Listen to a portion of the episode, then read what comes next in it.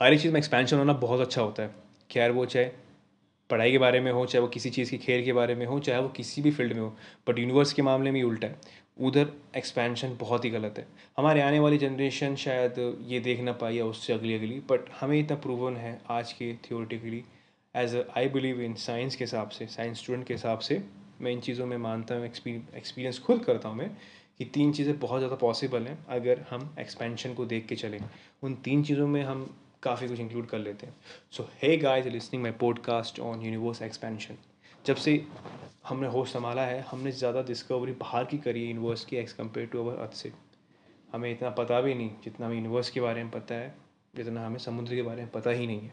Surface के बारे में नहीं पता है दरअसल सो यूनिवर्स का एक्सपेंशन होना बहुत पहले स्टार्ट हो गया था, जब बिग बैंग हुआ था। बिग बैंग के शुरुआती पल हमें ये लग रहा था, हमारी थियोरिटिकल रिसर्च ये कहती थी कि एक ऐसी फोर्स ने उत्पन्न हमें किया है जो कि बहुत ज़्यादा पावरफुल थी जैसे यूनिवर्स गैलेक्सीज ग्रेव काफ़ी कुछ चीज़ें बनी। फंडामेंटल फिजिक्स या थ्योरीज हमारी वहाँ प्रूवन हुई थी, जो बनना स्टार्ट हुई है।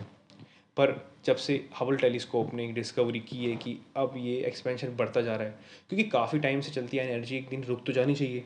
पर वो बढ़ती जा रही है। सो so, वो क्या क्रिएट कर सकती है? सो वट शुड हैपन या what should be created in this thing मतलब वो मतलब क्या क्रिएशंस को प्रॉब्लम कर सकती है? सो so, पहली है बिग रिप कहने का मतलब है कि एक ऐसा एक्सपेंशन होता जाएगा होता जाएगा कि सारी की सारी गैलेक्सीज टूटती चली जाएँगी। जैसे कि हम कोई जाला लेते हैं मकड़ी का अगर उसे हम खींचते हैं तो वो एक जगह पे टूट जाता है, जहाँ वीकनेस पड़ जाती है। वैसे जब गैलेक्सीज अपने आसपास के एरियाज़ में बढ़ना स्टार्ट करेगी एक्सपेंशन स्टार्ट करेगी तो जो मैसिव ब्लैक होल को होल्ड करके रख रहे हैं, वो भी टूट जाएँगे, क्योंकि डार्क एनर्जी से। एक ऐसी इनविजिबल एनर्जी जो हमें दिखती नहीं है बट एग्जिस्ट करती है यूनिवर्सिटी के स्केल के हिसाब से। क्योंकि वो एक ऐसी चीज़ है, जो कि हर एक चीज़ को एक्सपैंड कर रही है।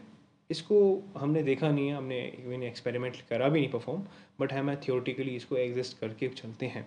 लास्ट टाइम आइंस्टाइन के टाइम पे इनको ईथर बोलते थे बट आज के टाइम पे ये फैसनेट वर्ड यूज़ करते हैं। दिज आर डार्क एनर्जी चीज़ें बढ़ती जा रही हैं और एक्सपेंड होती जा रही हैं। सो so ये बिग रेप हो जाएगा। Heat death and big freeze ये मेरा फेवरेट है।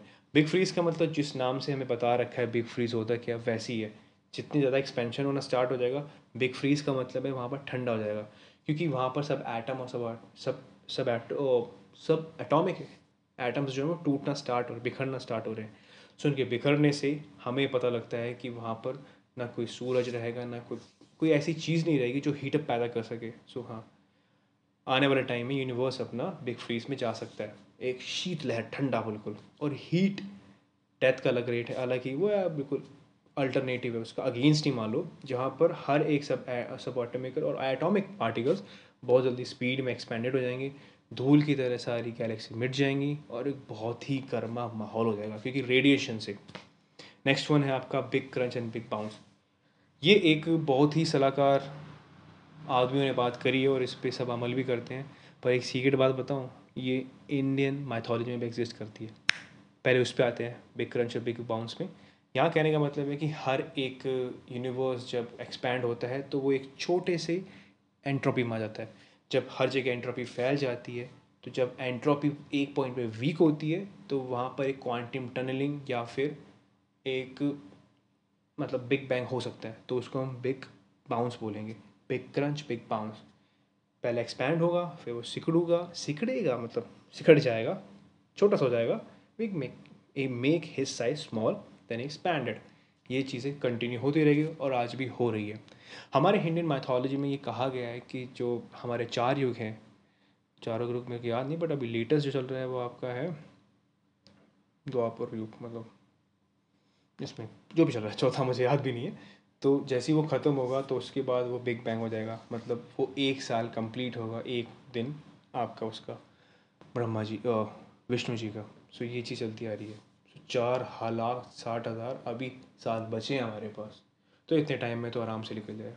सो इंडियन माथोलॉजी काफ़ी कुछ जानती इन चीज़ों के बारे में और I think you have to follow it कि आपको फॉलो फॉलो करना।